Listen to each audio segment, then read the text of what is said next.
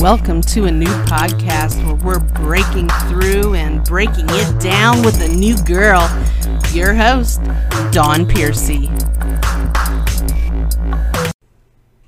Welcome to a new podcast. My name is Dawn Piercy. I am your host, and I have with me today His Royal Highness Douglas Buchanan Bailey, the Grand Duke of St. Syracuse and the Tetrarch of Tigiano. Uh, he is in charge of the Grand Ducal House of Bailey and Clan Bailey International and the Order of the Green Cross, helping children and young adults with autism. Uh, he is also a martial artist and a fencer. Douglas, welcome to a new podcast. It's great to have you on. How are you doing? Pretty good. Pretty good. Good. Good. Now, first off, tell us a little bit about yourself. Clan Bailey International and the Grand Ducal House of Bailey, um, the Order of Green Cross, and helping children and young adults with autism. Well, that's a lot. So, the Grand Ducal House of Bailey is not an ancient, ancient house. It was created in uh, 2013, and we were enthroned by the Archbishop of um, the Russian Orthodox Church in America. So he was the patriarch, or like basically the pope for Okay. the Americans. And he has the uh, he was enthroned, so he has the, the right to do that. The house itself is Bailey goes back to um, the Norman conquest. Yes. The Baileys came in from. Um, I'm sorry, I have a Scotty dog on my lap here. It's trying to get attention. came in um, to England from um, from Normandy. So the, the name itself is a Viking name. Uh, there you'll find many different people of the Bailey name with different uh, socials. You'll find barons who are Baileys. You'll find uh, knights who are Baileys. You'll find Baileys kind of everywhere. Mhm. So there's not one Bailey that starts the name off. There's there's many. Ours is one of the older ones. Mhm. Uh, we have ties uh, through our family tree everywhere, but what happens with us is is uh, it was through charity work and our family lineage and the combination thereof that uh, brought our family back onto the lines of attention by the um, patriarch of the uh, Russian Orthodox Church in the Americas. So that's kind of how that happened. The Order of the Green Cross is a well, it's a dynastic order of knighthood, and people say, well, it has to be very ancient to be dynastic. Well, the first generation is where it starts, and it's dynastic by nature. That it's inheritable. Right. the grandmaster. The uh, second piece we have is the Knights of the True Cross, and they are a chivalric organization. Chivalric organizations are non-profits nowadays. Even the Queen of England's chivalric organization is a non-profit. So, like Bill Gates, who donated, I think it was ten million dollars to her charity Mhm. for uh, removing landmines, he received a knighthood for that. So people say, "Whoa, wait a minute, you didn't buy that, you donated." So they're all charities. So it, it's it's a form of social transaction. I, I tend to see that some of them get very elitist, and um, that's a whole history of knighthoods that we can get into on another day. I can bring it up Right. from the 1100s all the way to today, and it's usually never linear and never clear. It was about as clear as mud sometimes because there's a lot of things that happened in history that changed things and the way things are operated. So you have a. Oh, see, now I'm going to get into it. so it used to be that royals were not the ones involved heading up the orders and knighthoods. It was the church, and then from the church it was lay fellows and other knights. And Right. only in the later periods did royals get into it. It became like a, a social network and marketing is like, oh, well, you belong to the order that has this monarch over here. He's our favorite this week. And then people would clamor to do it. It's like it's like celebrities nowadays. This is the same thing. And there was a famous baron, uh, German baron, that said when the uh, nobles and the royals entered the or- orders of chivalry and took them over, that was the end of chivalry. And what he's talking about, it became it became more about less about what you were doing and more about who you know. And so, um, I had a very years long conversation with the attitude about this that an Orthodox order of knighthood should be opened up to many different denominations because mm-hmm. building up walls between chivalric orders and people and, and, and religions is a negative. You're, you're, right. you're excluding and you're narrowing your scope of what you can do and who you can honor and uh, contribute with. So after a few years of discussing this, we were able to say, okay, it's an Orthodox order. These orders are Orthodox, uh, including the Order of St. Andrew, the first called in the Americas. And you don't have to be of any one denomination to belong to it. You just have to have good character uh, mm-hmm. uh, and, and be able to fit the requirements. And we have a whole page of booklet on how you do that. Right. Um, so that's where we're at now. It's knighthoods no longer protect the roads to Jerusalem and, and you know slaughter the enemy that wears black armor and you wear white. It's it's they've had to morph into charitable nonprofit organizations, and that's where they are now. Yeah, it se- seems like our our family went from brute force to uh, all charity and military yeah. work. Yeah, yeah. They, they, they came over.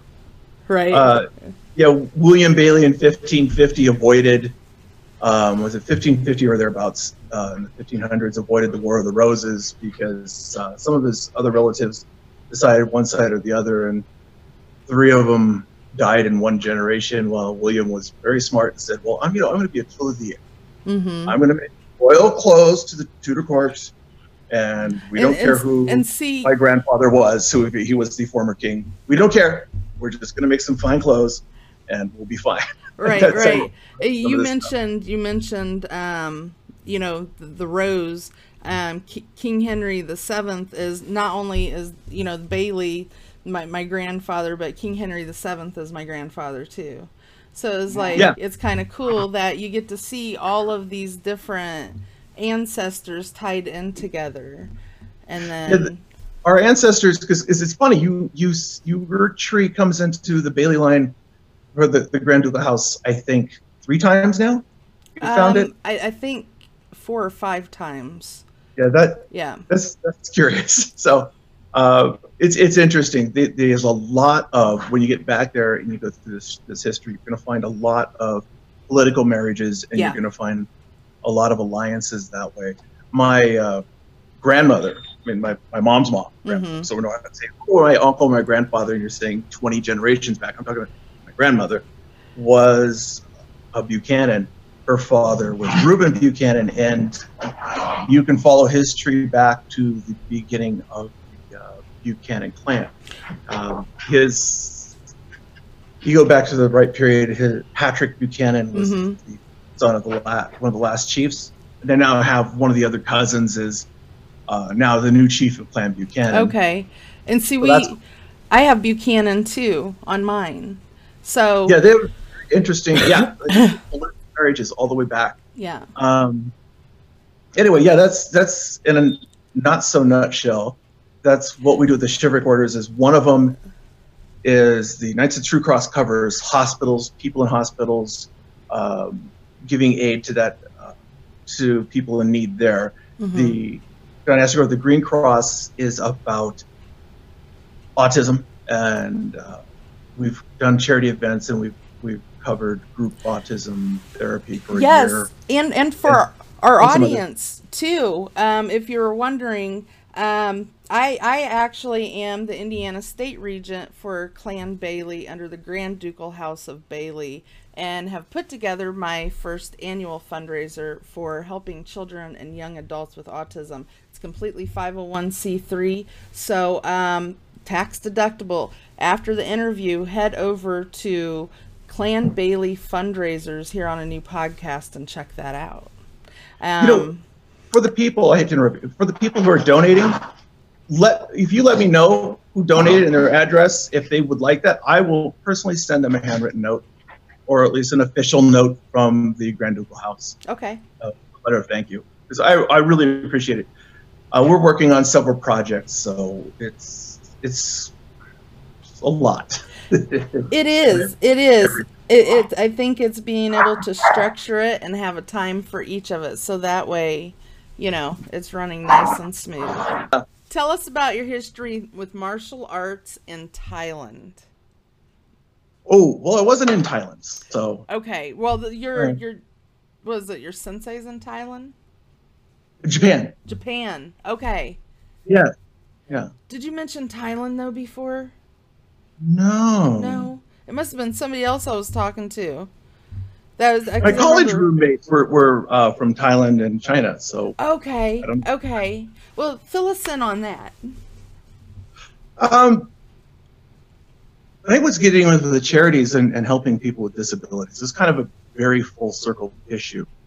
Um, growing up, I'm dyslexic, and if you ever watch a good documentary on knowing what it's like for people who were going to school pre um, Disabilities Act, then you're going to find you, the documentary is um, Journey into Dyslexia, Mm-hmm.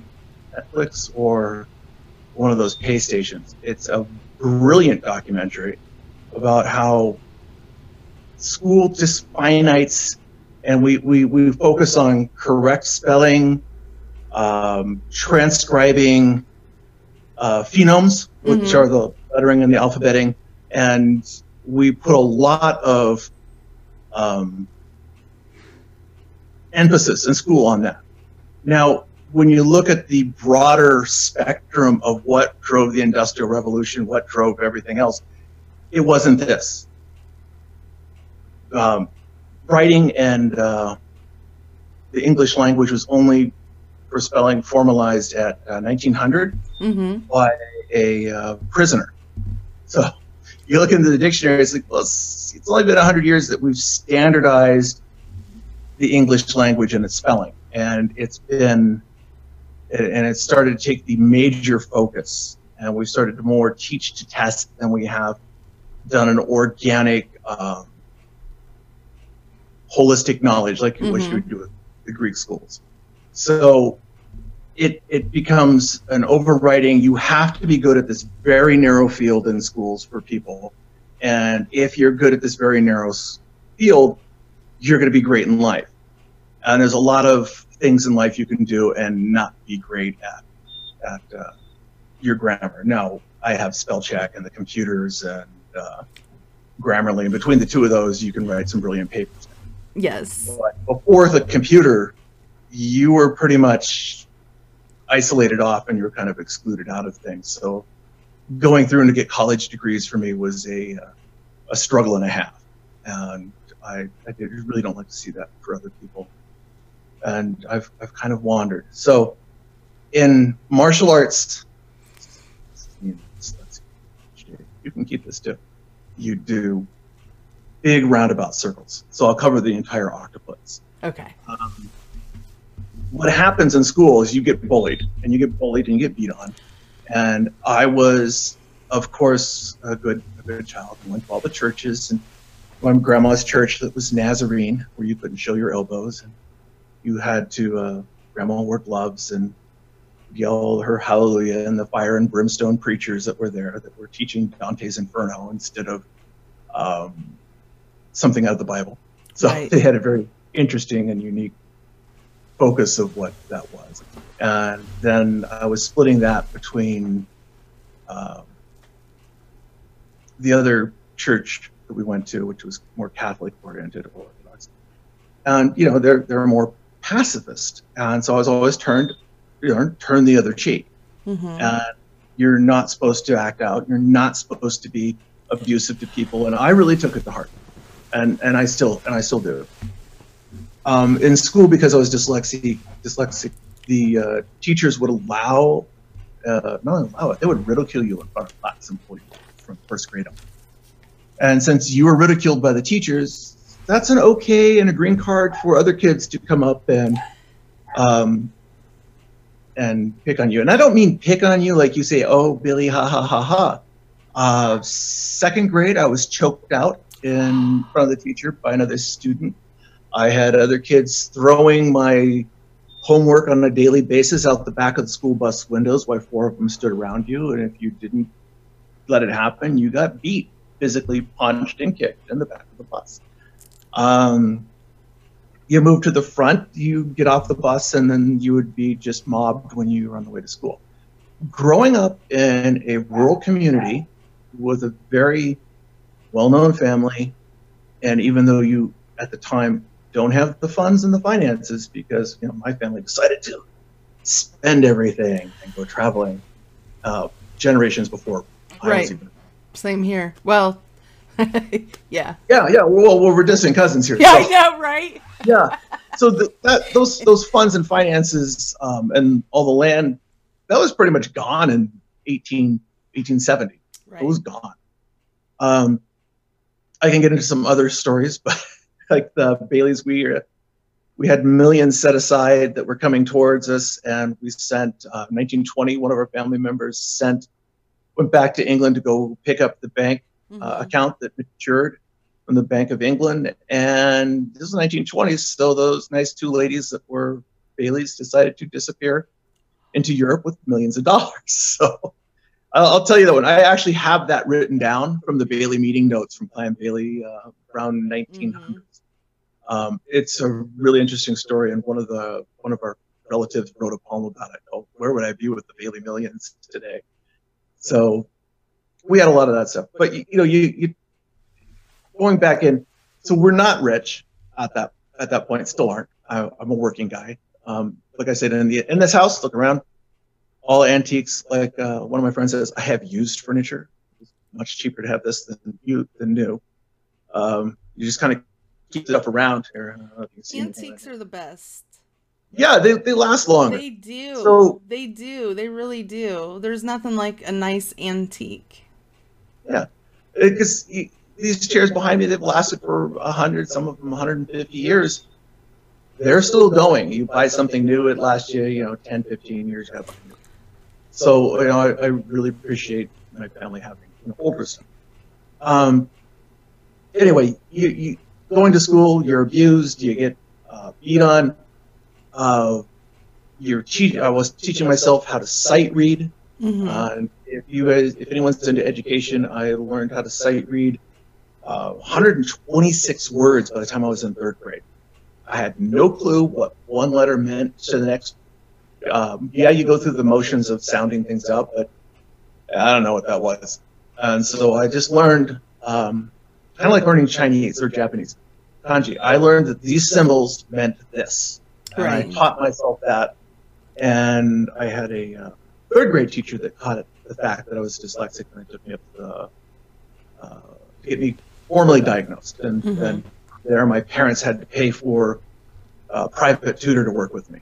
Now, did school, did they? school My back in the 72, they never. my dad used to cut out because I I suffer from dyslexia too, and my dad used to cut out like a ca- piece of cardboard and he would cut a strip, and then I would Mm-hmm. put that over the word. So the sentence I was reading that was the only thing that would show up, Yeah. and then it So your eyes seemed don't wander. Yeah. Okay, yeah, because then the words weren't jumbling around and or the letters, you They'll know. jumble, but not as bad. Right. Then you're, yeah, it, it keeps you you you. Uh, They still jump, but you can read it. Right.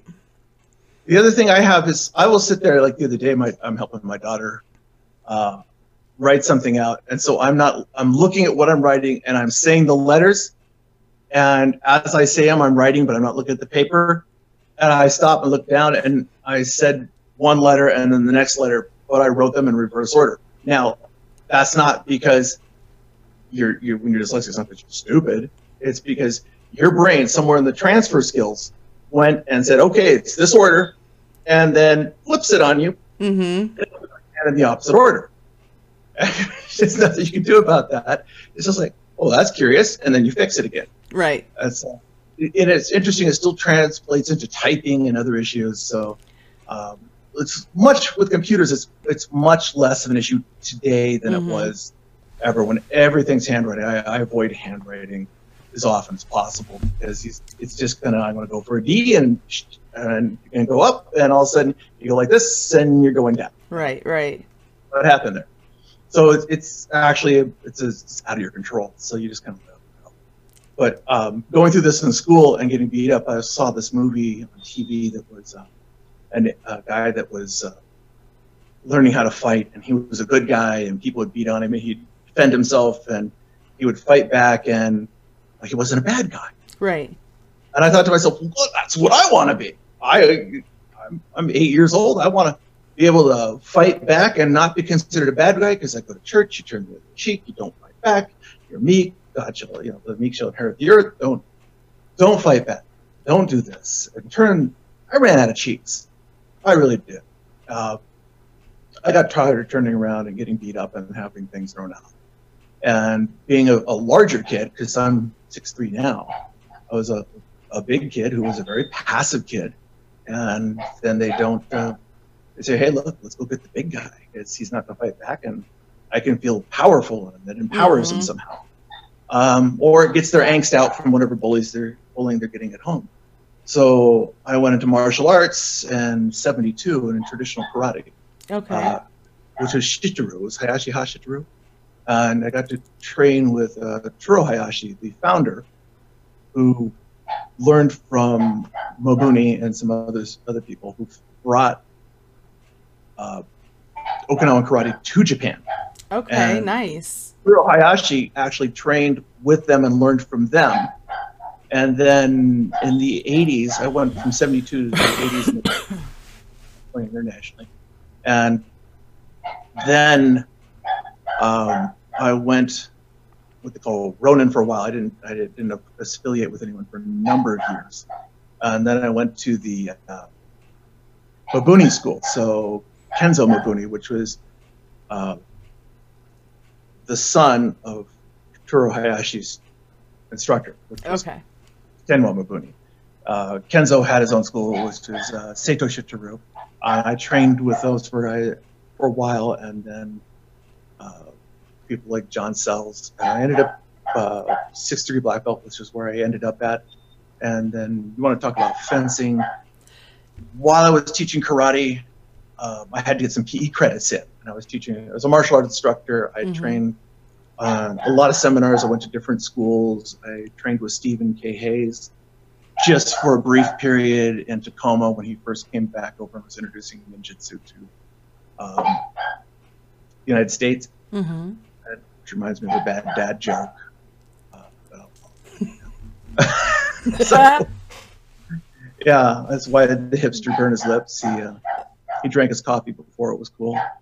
So I took ninjutsu before it was cool because no one knew it I was just a martial arts geek.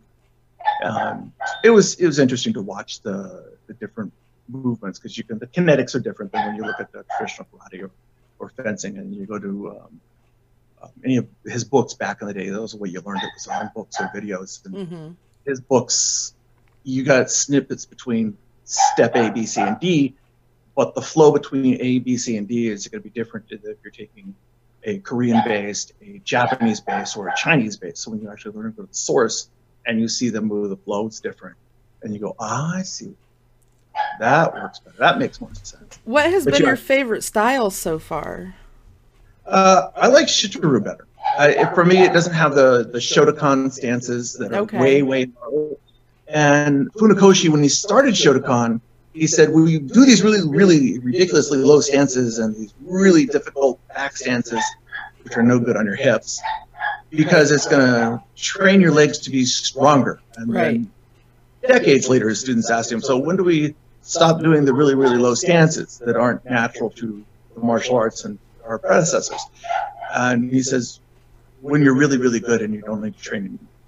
So he basically just adapted it and it, and it stuck that way. Mm-hmm.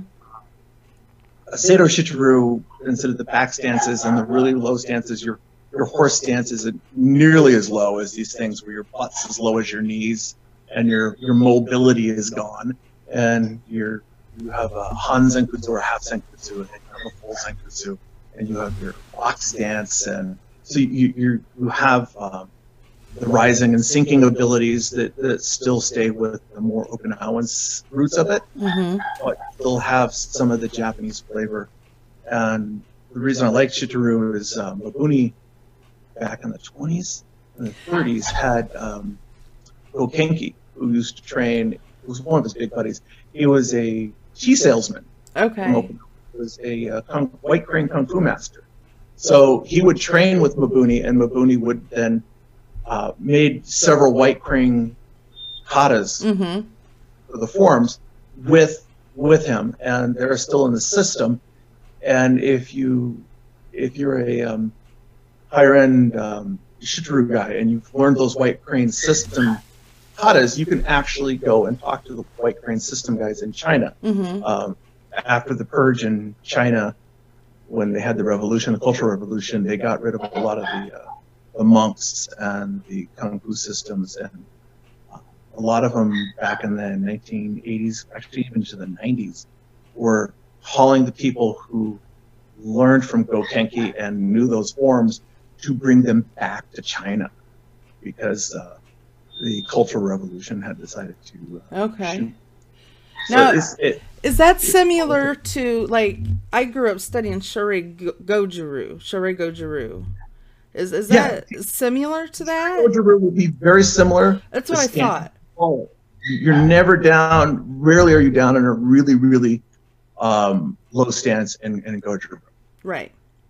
Yeah, so it, it would be very similar. I can actually pull up some uh, flow charts Mhm. of where Goju root comes from and who their instructors were and how this all ties together.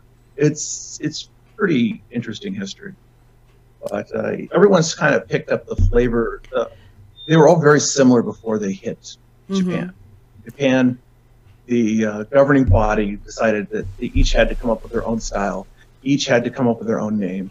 Um, before that, it was just karate, or actually it was called China Fist. And then it comes to Japan, and they, oh, wait, we don't want this foreign stuff. We got to make it fit our culture. And America does this a lot too. Um, so that's why they, they made it look more uh, aesthetical for the Japanese people, and they changed the name from uh, originally karate was pronounced a different way, and it meant China Fist. Okay. Well, nobody China Fist, so they changed it to karate, which means the, the formulation is kind of pronounced the same, but it means empty hand. Right, empty-handed. I fight empty-handed to protect myself. You know, every before Yeah, yeah, the old. Dojo Kun. Yeah, Yeah, yeah. that, that Dojo Kun's uh, uh, very wide and broad. But anyway, that's how I ended up into that. Um, Now, do you and get into weaponry too? Yeah, uh, you have Kobudo, um, which is part of the karate syllables for a lot of the schools. So you end up learning how to use um, the bow. Okay. When people in America call it the bow staff because we use the archery bow. And they go, "What's you? Oh, you're into archery. You don't know how to use a bow." So they use bow staff, which is really saying I fight with a staff staff, but you're using two different languages. And I've always found that a peculiarity within America. Just say I use a staff. Now, tell us about fencing. Uh, I needed some PE credit when I was in college and teaching karate full time, and I was, you know, fighting nationally, internationally back in the '80s. So I found that a um, fencing master, uh, French fencing master, uh, Oriel, Mhm. was teaching in Oregon um, at the uh, community college. He had a class. I said, "Oh, I need a credit here. I'm in my 20s. I'm going to take some saber." so I went in, uh, spent time training, and he taught me how to do saber. Uh, that was interesting because I'd already had decades of other, you know, um, Japanese sword, Mhm. spear. Um, What about chucks? oh yeah, nunchaku. Those are my favorite.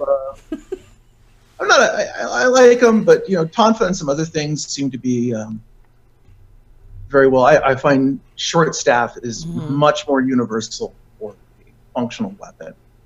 So it, it's long range, it's mid range, it's short range, it, and it's a stick. It's a walking stick. Everyone can use it. It's not illegal. Um, that's why I like that. hmm Flails, they have their use and function. Um, they have fixed and flexible weapons, but uh, they're fun. They're good toys.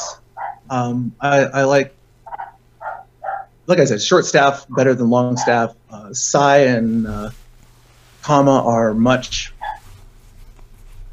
I don't know. They're, they're, they're, they're least favorite. Uh, There's some very interesting Sai kata hmm more police weapons in Okinawa, and they're fun. But I, on a on a regular self-defense base for today's society, you're not going to walk around like Leonardo and Donatello. Oh, I know, right? They'll be like, "You're going to jail," and I'll be like, "Wait, I got my belt yeah. right here." yeah, you're going to be stopped every block if you're carrying that kind of stuff with you. Right, so you, right. Yeah, if you got a walking stick, and um, that's where I found the saber very interesting because if you take saber, um, a gentleman's walking stick, forget it, not don't go to the concealed swords and the walking stick. That'll get you a felony in California. Um, but they have um, you a lot of the saber moves. Gentlemen back in the late 1800s would use the same saber movements with their their gentleman's cane and their walking stick.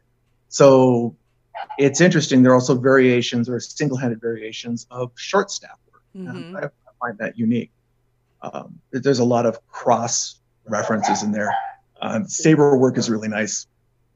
Um, only did it for about six months with him, and I was more interested in connecting the saber and the walking stick with walking stick and Okinawan systems and, and Chinese systems. Mm-hmm. And then um, working on some uh, older treaties by um, the Scottish fencers and the old the old treaties and trying to figure it out because I would go to the Highland games since I was a kid and I would see people with those basket hilt Scottish swords and say, well, how to use those? And they give you the, the answer. The pointy end goes that way. Um, well, that's that's.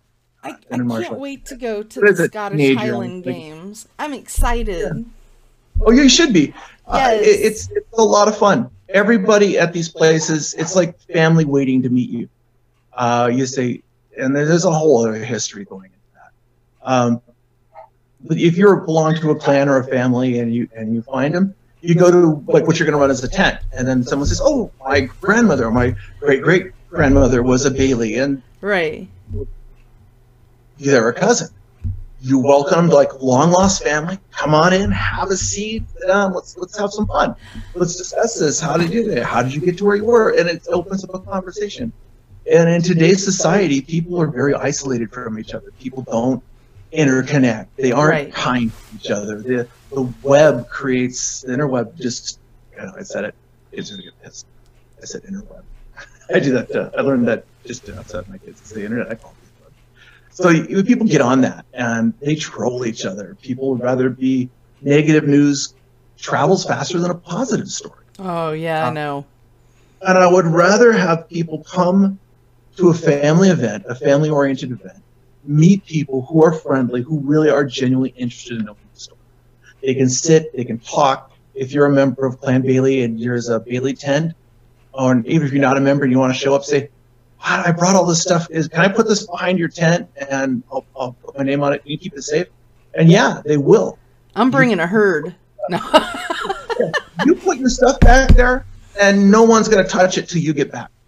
Nobody will. It's a safe place. You want to come in, you're tired, oh, I've been walking around these events. It's uh, size of a it depends. Some of them are pretty small, small areas. But you go to Seattle, you go to uh, Portland, you go to uh, North Carolina, uh, and any of these other games.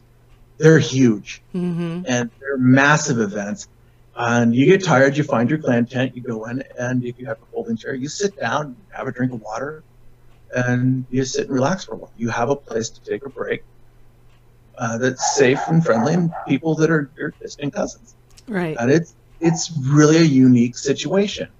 And I have very rarely met anyone grumpy at these places. So it's refreshing. And you can sit there like I was raised around there and I started out helping people.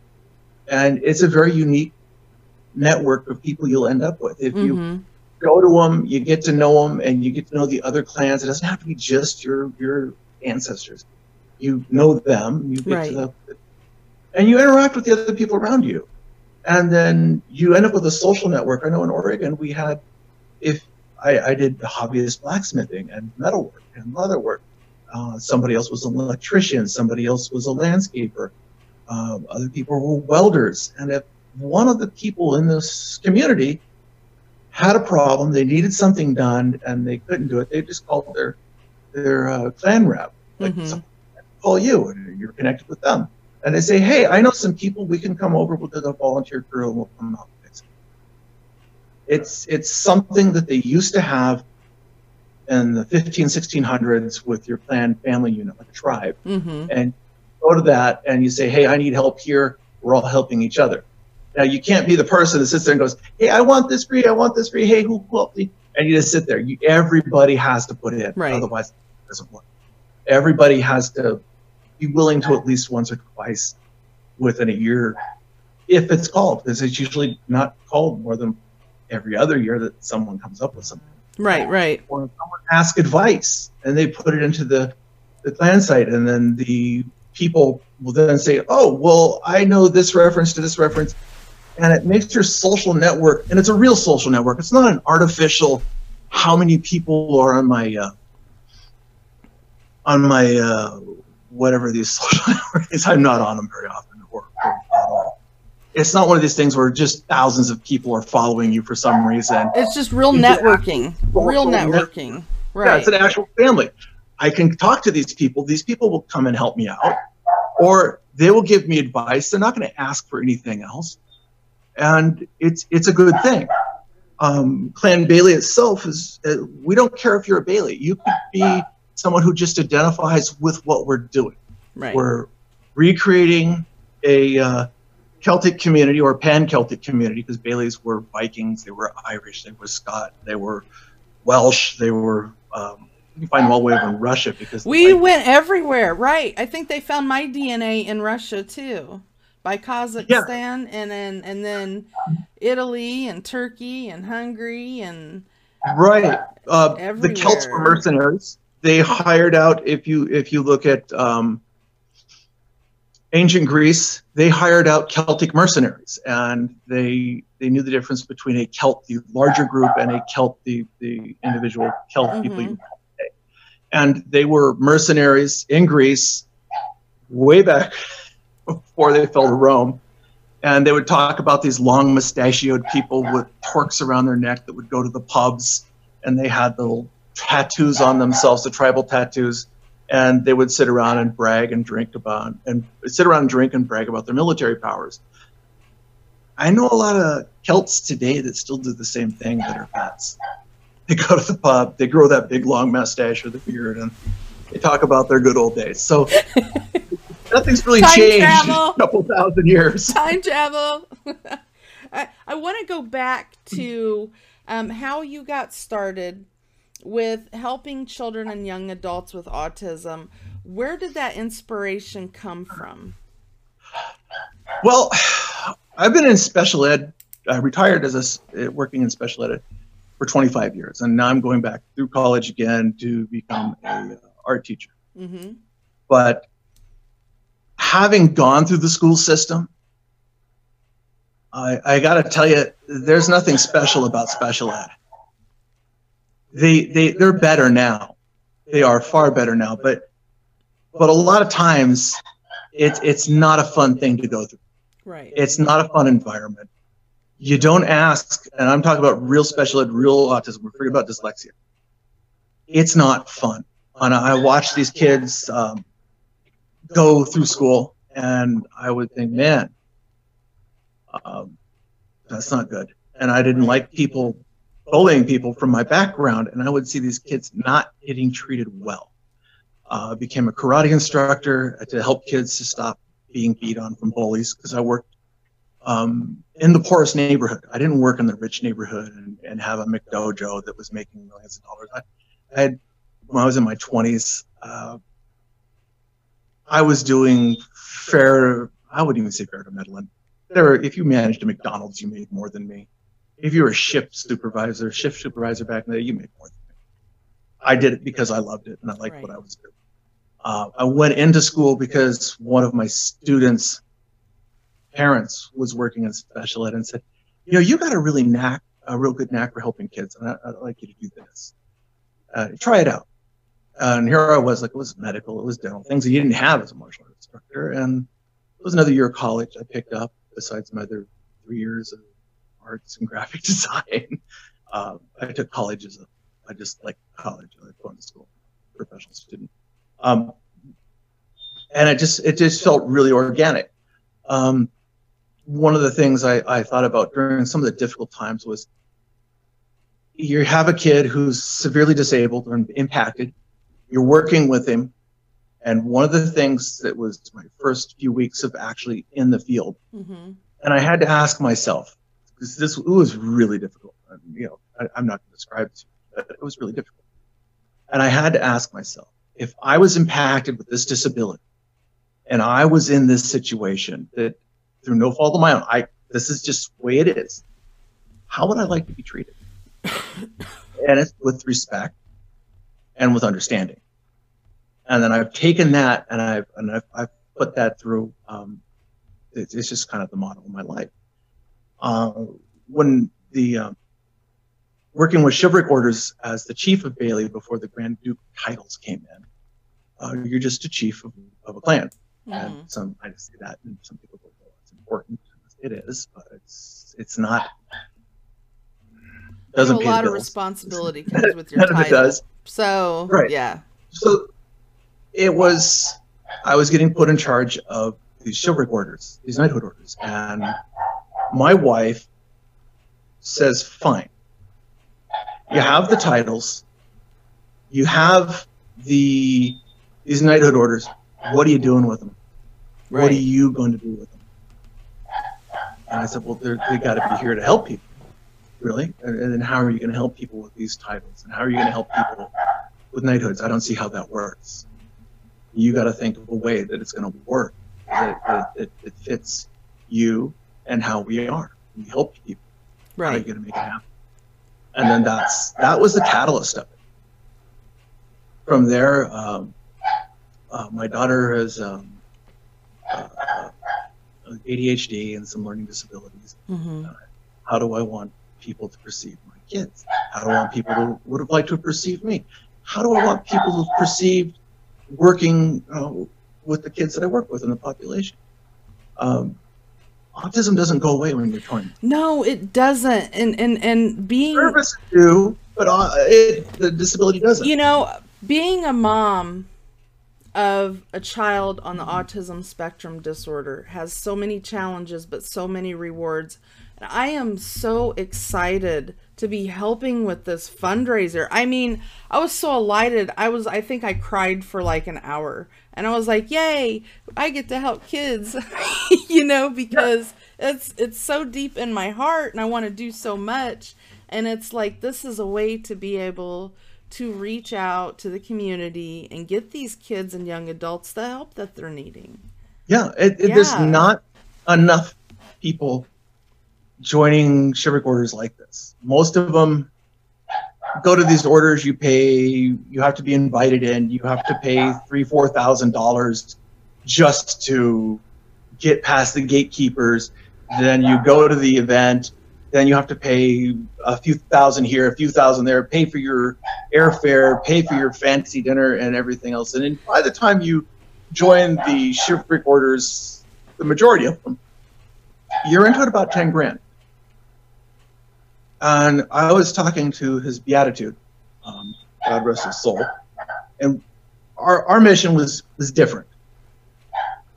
I was thinking, okay, why does it have to break the bank? There's many people out there who live a chivalric life, follow the ideals, and because they're not multimillionaires or even hundred thousandaires, they cannot get the recognition Right. for the work they do and the service they do.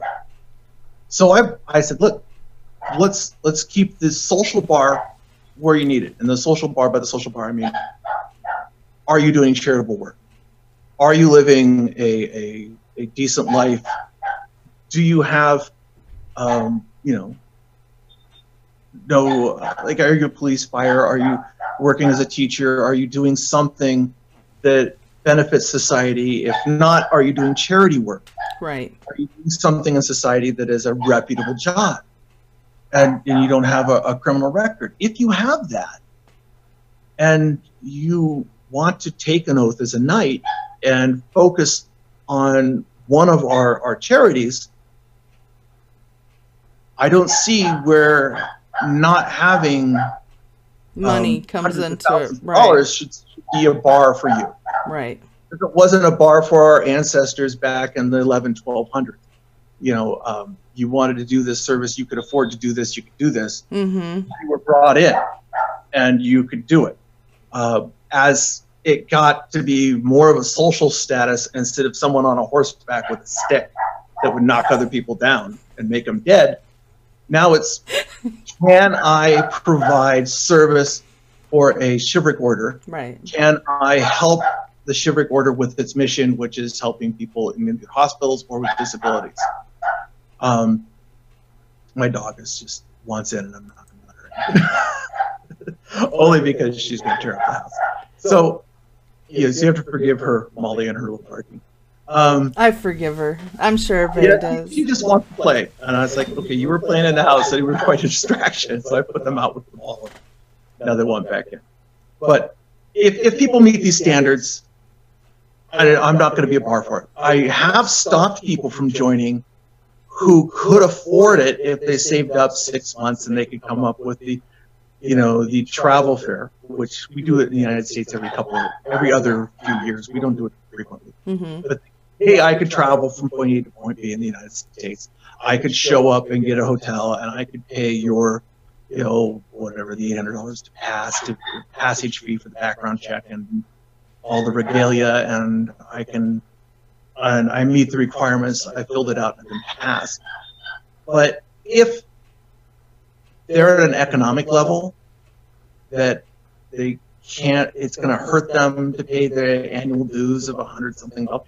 If, if if they're at that level, I won't take them, and I won't take them because if you can't afford to take care of yourself, and you can't afford to um, do that properly, you're not going to be able to help other people. Right. I would rather have you take care of yourself first and make yourself in your situation survivable and, and, and livable Right. once you're at that stage, then, then we can look at that. But uh, on the other hand, I've had people that had millions of dollars, and I had one case way early on. A fellow wanted it because he liked the shiny badges and the title, and there's a lot of that draw with these these organizations. Right. And he was willing to donate hundreds of thousands of dollars to our chivalric organization, and um, nobody makes a penny. Nobody's on a payroll here. Nobody's making any money whatsoever. But his character was so lacking he was going to wear him around use it as a boasting tool and as a manipulation thing. And, and we knew people and we did character references on him Mm-hmm. and it was just a no-go for us there's a lot of people that that in the chivalric orders that are called gong collectors like the Chinese generals or the North Korean generals. You see them with these badges going down their chest all over, and they're like they're studded with them. There's a lot of people in the chivalric orders that just like to collect them, just to collect them, and, and you can't avoid that. And some Right. people social climb, and you can't really know who these people are unless they have a, a absolute set history and you know it. Yeah. Um, so it, it's it's a thing Mm-hmm. badly. And then you have other people that really do belong to several organizations because they do Care. like to do the charity Right. work and they have the time, and that's okay. Yep. Yep. So you have to split that out. No. Um, I don't know. We, we kind of keep going around things. Do, do you have anything that you're working on behind the scenes that you can let us in on? currently, I was approached. Um, let me move the camera here. I was approached uh, a few days back, and uh, one of these seamstresses. I used to do props and fight choreography. One of the seamstresses I've worked with before had someone that was in a. Um, I'm gonna put a video up on it pretty soon. It's pretty horrible. She was in a hit and run accident. She was riding her motorcycle, and someone decided to take a turn, leave their lane, go way into her lane, slam her motorcycle and herself up against the divider. It's a side street, Mm-hmm. and then their uh, turn. So they just veered off, smashed her over, and then left. Um, she has a uh, nerve damage to her right arm that her entire right arm is paralyzed, and they've had to do several surgeries to come in and take different muscles. That's and, so and sad. them. And, she's young, and they had to graft them into her shoulder just so she could get this this minimal movement like this. And they said, well, we can do a uh, bionic arm, and we can get this arm to move off this, and you can use this motion. Well, it was a hundred thousand dollars. Her insurance would never cover it. So she's left with this arm and a permanent sling. And then from there, she's like, well, I've got this movement. I want to use this for therapy. And the physical therapist says, well, we'll cover the piece that goes on your arm here, right? And you mm-hmm. can, we can cover that piece. But the shoulder strap really is only covered once a year. And we can't do any adaptations for a band that's going to help you play the guitar because you can use that one little muscle and you can get this to go up and down. We're not going to cover that because that's not a your written physical therapy plan. Um, because I used to make props and I used to do, I do leather work and stuff Mhm. for fun. Um, she called me and I said, okay, let me see what she does. Let me let me see this. And it was a shoulder piece, which I could easily make. And so I, I talked to uh, the the head of the chivalric orders and I said, look, I'll donate my time. It's probably about five hundred dollars to make each one of these things if you counted my time included. Mm-hmm. And let's come up with three arm braces for her, shoulder straps, Right. and some adaptations for the arm brace to fit her personality because she's a guitarist, she's a singer, and she's into the rock and roll scene. And I said, great, I'm going to make three different braces for her. The order, and uh, we're going to do a fundraiser for this to cover the cost of materials. And I bought the materials from the order. They gave us an okay, let's do this. And I think the materials really only come up to less than $400. And in the end, she's going to have three arm braces. Nice. One of them. Since I'm an artist, I'm going to make it look steampunk because she's a guitarist. It will have That's all the function of the regular one. It's going to be steampunk. She likes going Ren fairs, so I'm going to make one that looks like gladiator armor, but it's going to be her sling and her harness. Um, and another one I'm doing in heat molded plastic. Okay. Uh, and see, that's the type steel. of brace I have on my leg. Is the heat molded where they take a, Oh. a cast and then they they take the plastic and heat mold it on there. So Yeah. it keeps my my foot from bending because of the lack of Achilles there. But I want to get Yeah. I want to get like a steel reinforced one with with like some engravings and carve it and maybe put like some some rhinestones in it. I thought that would be Oh, the rhinestones, yeah.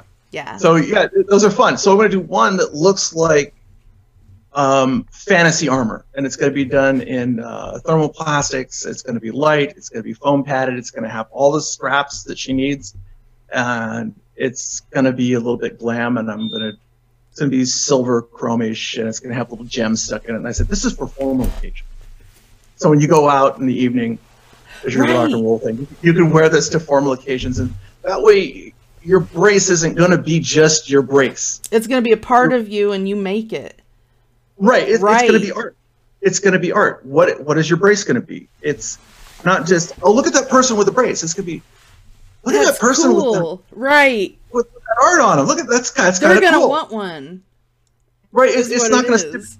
Yeah. It's not to stigmatize you as like look at that brace. It's like hey, that lady's got armor on. Oh look at that steampunk setup that lady has. That's really cool. So it's going to camouflage it as art, and it's going to be functional. And I'm all about functional art. Heck yeah. So, and nobody does this. I can't really say I'm doing a. Uh, I can't do the arm brace part because that's the medical part. But I have a a mold I took of Mhm. her medical brace, and I can make leather sleeves to go. I can make That is too cool. for that. So we can decorate that piece out, and I've already made the adaptations so she Mhm. can hang a um, a medical band on it uh, that's very lightweight, and she can actually strum her guitars in it. So I'm adapting this, uh, all three of them, so she can do what she needs to do. That the medical field's just not going to cover because Now, is that the leather piece that you're working on now? uh, no, the one I'm working on now is a um, nautical bag. Okay. and that's for a, a friend of ours. Her, um, she's going through her second cancer surgery. So uh, her husband was in the uh, Naval Command, and he's she's likes nautical purses, which is some of the stuff I do as a hobby. I really don't really sell my work that often. I just like to make it to see if I can make things. So it's it's kind of a curious bit. Um, I I do sell too. things when people request things. I make them. That's fine. But uh, a lot of times like this, it's you, you make it. Uh, she requested it because I made one for my wife, and she liked it, and she wanted it more navy-like. Mhm. Yeah. Finishing that one up today. So Okay, nice. If I mean, you she's still in the hospital right now. So by Saturday, when she's out of the hospital, um, my wife's going to take it to her. Well, I'm gonna, I'll send prayers too, because I know that's uh, something hard to go through. I went through that with my mom. So Yeah, it's it's it's not fun. Um, no, it's on the not. upside, one of the one of the girls that my uh, the daughters of one of people my wife worked with, she works in the medical field. She was a speech pathologist, so we're always helping people. And one of, the, one of the ladies at work, her daughter's an honor roll student, and Mm-hmm. she's really nice, and she helps out uh, at, at middle school. She helps out with her mom, and she's into whales, and that's that one bag I did, uh, shoulder bag Okay. Okay. with the, the whale that with little girl in the boat that was petting the whale. And I'll put a the back. picture of it too so our audience can see it. So if you go to our platform on a newpodcast.com, um, I've provided a click click his picture and it will take you straight to his bio page where all the links are there and you can see the picture of some of his leather work there too because it's really good. Yeah. I, I just have fun with it. I kind of create with things. Um, started off prop working for Warner Brothers a while ago. I did, we did one film that last two years Okay. prop making, which really got me into it. So it was fun.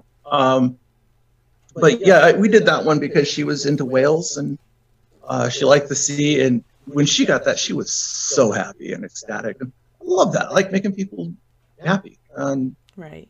you know, the world's got enough negativity in it, and that's why we. It does. And yeah, and, that's why we plan. Bring people back together. and I that's we wanted to ask you too if there is one thing that you could say to the world, what would it be?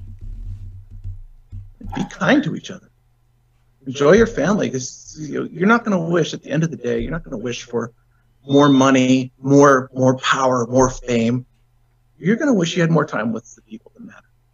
You're not going to wish for all the other stuff because that's fleeting. It, it doesn't Right. really matter. But what you do for other people, that's what people are going to remember. They're not going to remember for you. Oh, look, Bob had that fancy car. Well, what happened to Bob? Bob's dead. The car, he sold it. It would, Bob passed away. Well, what was Bob like? Oh, Bob did, you know, charity. He helped people. People are going to remember that and pass that kindness down for generations. Yep. And that's the kind of world we live into. Not who could say something mean about somebody on the internet and feel better about themselves by grinding somebody else temporarily under their heel. Blowing out somebody else's candle doesn't make yours brighter. No, it does not. That's that's a fact. The world with the politics, and you know, uh, you can say I'm kind of not really Republican, but the world of politics and the social society right now is at such a divide. Uh, I've seen this coming for decades, and I've always said people just need to be kinder to each other. Yeah. Because we have more in common than we do not in common.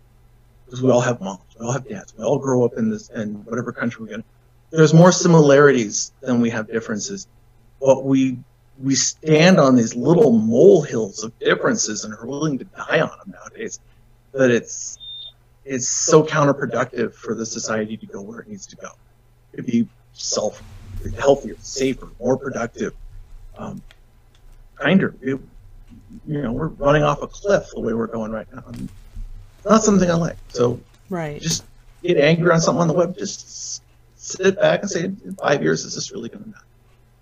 You know, if it's something that's, that's atrocious, yeah, say something. But if it's just somebody's just being a, a knucklehead, let it go. Because it, don't don't don't fester on it. Let it ruin your day because they're not being stable themselves. Right. Let it be contagious. Absolutely. For God's sakes, let's not do that. I know, right? Now, Yeah. where can our audience follow you to keep up with what you've got going on? I don't. I, I just have my, my regular Facebook account. Um, I check in on it like a couple times a day, but I really don't post that much about exactly what I'm doing. If you belong to the clan, we we we have um, it's I think that was 40 year. We have our newsletter that comes out quarterly. Um, if you belong to the Chivalric Order and you're doing their charity work, that's another um, letter that comes out quarterly. Mm-hmm. But I post little things. I mean, like once in a while on on my social media, and I'm trying to things for the Order and the Clan. Mm-hmm. Uh, was it Instagram and uh, Twitter? It's, it's two things I don't really deal with because I don't have time. I'd rather be Well, I'll, uh, than doing typing all day long. what name are you under on Facebook? So if somebody wants to follow, they can. I, I do believe I'm under HRH Douglas Bailey, and you'll see the uh, the coat of arms for the Grand Ducal House up there. I usually don't put my face on it, but it's just the big blazon of a coat of arms on it. Um, it's registered in the uh, African heraldry, which is really interesting. All my coats of arms are either in South Africa or uh, the African Heraldry Association of Uganda under His Majesty King Solomon of uh, Kitara Kingdom, who I have a treaty with. Mhm. So uh, I find that there's other social issues I don't dealing with uh, elitism. Yeah. the way it's abused. Not yes, you, you have prestige and title. Yes, you can have your ancient family history, and yes, you can have all this other stuff. But don't use that as, as an excuse to grind other people down. And that is something that goes on as well. Absolutely. And, and for our audience, if you want to know more about the Dynastic Order of the Green Cross, you can go to dotgc.org and there's Yes. more information there. Yeah, I'll be posting the video up about what the fundraiser for this lady to to just uh, cover the expenses of, of the parts. Mhm. And if we get more than that, then that would allow me if somebody else once this gets done and she posts what we do for her um, on her uh, site where she has where they talk about people with similar disabilities. Right. If there's somebody else who wants that done, then the order would have enough money to yet do it again. That's a good thing. So I for my right now you have what you have a lot of viewers out there. You have what uh 1500 1500 Well, no, we we're pushing out 45,000 emails a week. And Wow. we're in over 60 countries and 16 streaming platforms. so a dollar Right. at, at that volume um a dollar coming in would would cover arm braces for people with issues You're right. You're absolutely right. And that's Mm. why I think that fundraising and, and charity work is very important because when it comes down to it, if everybody would give a dollar, then it doesn't seem like much but community as as a community it adds up greatly yes, it does. my my personal pet project I want to have done in the next three years is an equestrian center and a center for people to come in and uh, like a priory for the knighthood for people to come in and they can do meetings and they can um, do whatever community event they want to do there. Right. But I want to have a riding center where, where people with autism can come and not have to pay. I want to have a riding center they can get the you know quick equine therapy, and it, it, it's at no service. And if you're um, doing the uh, post traumatic stress disorder, Yes. it, it helps for vets. They could come out there and run. But to do that, we're going to need uh, right now the place I'm looking at now. A couple places I'm looking at. You're looking at eight hundred thousand dollars for the property. Yeah, it's not cheap. about- It's not. No, no. So none of these projects like this are cheap. You're looking at the property is so much money. Then getting people, and uh, we have someone who uh, just passed the grant writing for us. We can once we have the property, we can do the grant writing, Mm-hmm. and you have to be able to cover a therapist and their hours because yes, there are charity works that people can donate the charity time out there, but there aren't many people who want to take their uh, PhD degree and work for free and take uh, eight hours a day working for free. Right. Because you have, like I said, you have to be able to take care of your family as well as. Uh, Absolutely.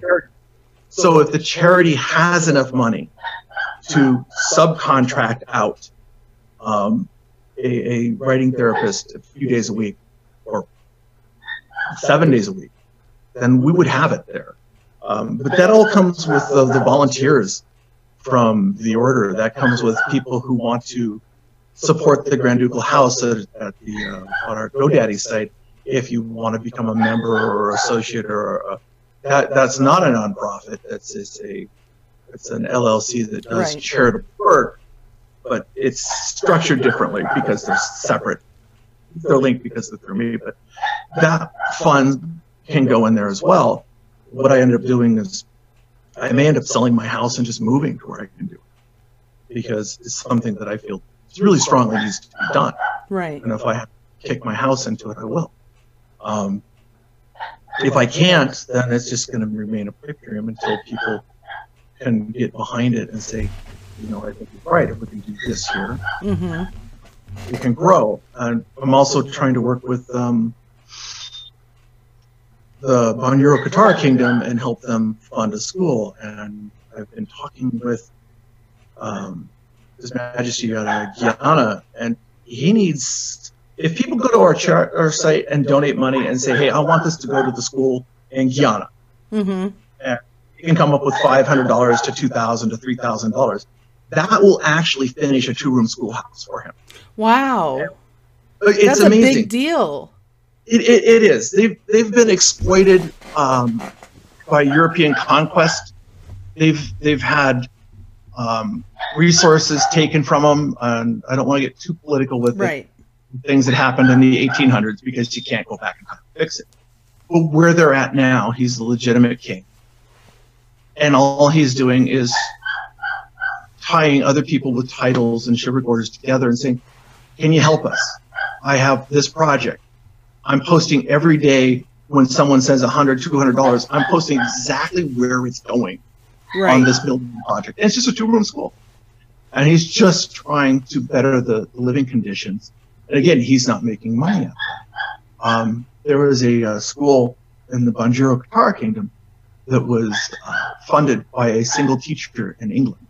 And she took her charity work and she raised money and she had that going. And then when she passed away, there was no one to do that. And so, uh, His Highness, His Majesty, actually,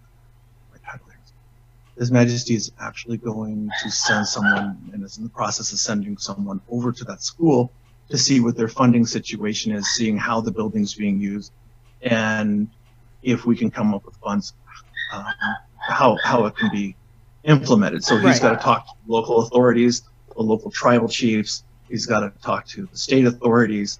So he's an, is an independent monarch, but he still has to work within the social structure of, of the city Absolutely. Municipalities. But if they have a need and we can throw a couple thousand dollars to fund a teacher um, for a year, two thousand dollars you can cover in, in Uganda, you can cover a teacher's salary. Uh, they're they're poor. Um, Guyana, they, they're they're worse off, and you know people need help. Uh, I'm I'm trying to limit how much how thin I can be spread here Mm-hmm. um, is I really do want to have a riding center. If I can get the riding center going and we can duplicate it and show that it works twice over here, and then we can put an education piece to it, then if we have enough people, people on our nonprofit and our chivalric order, we do have people that can get us into the UN and we can become an NGO Mm-hmm. if we become an NGO, then we're after, we're looking at um, hundreds of millions of dollars of charity money that we can then access. And then we can say, we have a proven record, we can do this here. Now let's replicate this in other countries. Can we have a riding center with the school? How can this happen? Okay, without the riding center, because courses are a bit expensive in this whatever country but how can we get that and get a school going that has the same basis for disability services? if we have the model, we can get the funds and then we can replicate it in other countries. Right. Uh, But we have to be able to do that here first. So that's, that's kind of what I'm looking at. And if we can get it done in Uganda, we can get it done in Guyana, we can show where every penny is going to. This being spent wisely. Right. And nobody like me or anybody else is taking a paycheck off this. And it's all going to direct access. Then those funds can come in. But we have to be able to do these things in the United States as well first. Absolutely. So that, that's what I'm looking at. Um, if people are interested in what we're doing, by all means, check us out. If, if joining the, uh, a pan Celtic group, which is very Native American, I hate to say it, because you have a chief, you have, you know, the. Well, and there's similarities too to the native Absolutely. culture. they the old the old clans had had their shamans they had their storytellers they they had people that it didn't matter what sex you were they weren't they weren't saying it's a male dominated only. And so there's so many similarities Right. that's that's why it works well. And that's why when the scots came to the americas they went further and further west and they found uh, like kin with the native americans. They said hey i get this. You get this. This is this is how it should be, and that's why you find find a lot of uh, Native Americans with uh, Scot Irish surnames, is because the the Scots and the Irish and the Celts were trying to get so far away from everything else that they ran out of room before they got to China, which is the Pacific. Rim. we just couldn't go any further, so yes, this is where we were. Um, but really, if, if you're looking at something like this, you're looking at a uh, a clan family association, something to belong to, by all means join our site. Uh, it's uh, the, the Pan Bailey site. If you want to, if you're interested in just the Order stuff, look us up, email us, ask us questions. I'm, I will answer emails. Um, His, His Grace the Duke of Lanark will answer emails. Um, we have international artists that are um, Brian Beatty, who's one of our members, is an international egg artist, and he goes to Bulgaria a couple times a year doing art shows with egg carving. Mhm. And we have he's been named humanitarian of the year three times in a row out of Utah. We have several female female jousters, and one of them is the PhD. Um, and they're willing to get together to do a Ren fair with us or do a jousting Oh, event that would be so fun. raise money. The problem with the jousting event is everyone wants the money up front, and we're a very small charitable order. So if people can say, "Hey, we can we can get the troop there, and we'll give you a piece of the gate. You guys bring your jousters in Right. and do the event, and this money will go to the charity," and I'm all about that. And I, I don't see why it couldn't happen. We're, we're still kind of working those little eggs out, and uh, we have three very, very renowned jousters in our, our group, and I think another one from Texas is willing to join, and uh, we'll end up with with a, a good number of them. But we only need one or two that we have, and then they can bring other jousters in. I'm willing to work with other jousting organizations as long as the charity funds go to the cause that we're trying to do. I don't want to get too spread thin with big, Right. you know, we can get people here, but you end up with co-working with 15, 20 charities, and say you make, I don't know, let's, let's round it up, 10,000 at the gate. All right, so you have 10,000 a gate. You have your expenses. You end up with 3,000 for your charity event. Yay. I'm not going to turn that down. But then you have to, with the other charities you're working with, you have to split the, the uh, $3,000 10 different ways Right. well now you're not really you put a lot of work in um, the other charities quote unquote signed on but really you're not getting enough to really make an impact and a dent in any one of those 10 charities it's a supplement but Mhm. it's not something that's going to make an impact and that's where the impact comes in when you have a bunch of people coming in for one thing so if you can do it for the one event and the one charity it doesn't matter it's a bigger impact and you can you can impact someone's life in a positive way in a bigger way Absolutely. Um, that's what we're trying to do Well, I trying to- love it. I love it. I I do. And um it's it's very honorable and and and shows that you know you have the charity in your heart and the integrity that goes with it uh, to be able to help these children and these young adults. And and not just the children young adults with autism but like you said with, with special needs you know? Yeah. and and, And and, and, it's not always about money. It's not it's not always about money. It's about helping people and, and when you help people people help people so it it, it, kind of goes into like a circle you know Yeah. yeah Um, and, and and it's a circle of good because you you're doing something to help somebody else. I always like that thing where you you you say, hey, you know, I'm gonna do something for you, and let me get this for you. And they say, well, what? do- How I can't pay you back. I said, well, the next time you need some somebody to ask and needs help, just help them out right and paying me back. It's like you know paying it forward. That type of stuff I'm all about. You can pay something forward, and and that's a good thing. So charity work. Unfortunately, to do some of the stuff we need, you do need to have the, the, the funds, and it's just it's just the nature of the way the world works. Yeah. But you can do it if, if more people join type of things, this type of things, more people get involved in what you're doing or whatever they like doing. right? Because it doesn't have to be about say if you find something that you like to do, go help your local area. Don't you don't have to be, you know, with the Grand Duke this and whatever. It doesn't have to be the Knighthood Orders. But if this speaks to you and this is something you want to help out with, please, we have donate now buttons on there. If you Mhm. want to write a note, contact us and you want to do a donation and you want to say where it's going to. Is it going to Guyana? Is it going to Uganda? Is it going to go to uh, charity here in the U.S.? Is it for True Cross getting um, whatever we're doing with with pets and disabled people? Is it going to the Green Cross for autism? Just write a note in there, and I'll guarantee you someone's going to get back to you. yep We don't we don't ignore uh, people who want to help. absolutely We'll we'll help you out, or if you're helping us out, we're definitely going to be getting back to you, and and we'll work together. And that's that's the way it should be. Yes, it should. It should. It should. And I want to thank you so much for being a guest today on a new podcast. It's been great having you on.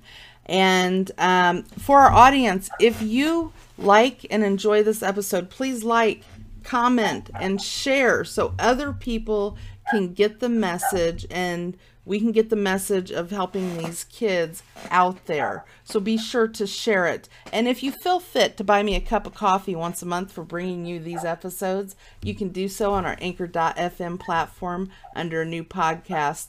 And a new podcast is also available on iHeartRadio, Apple Podcast, Google Podcasts, and streaming services where available.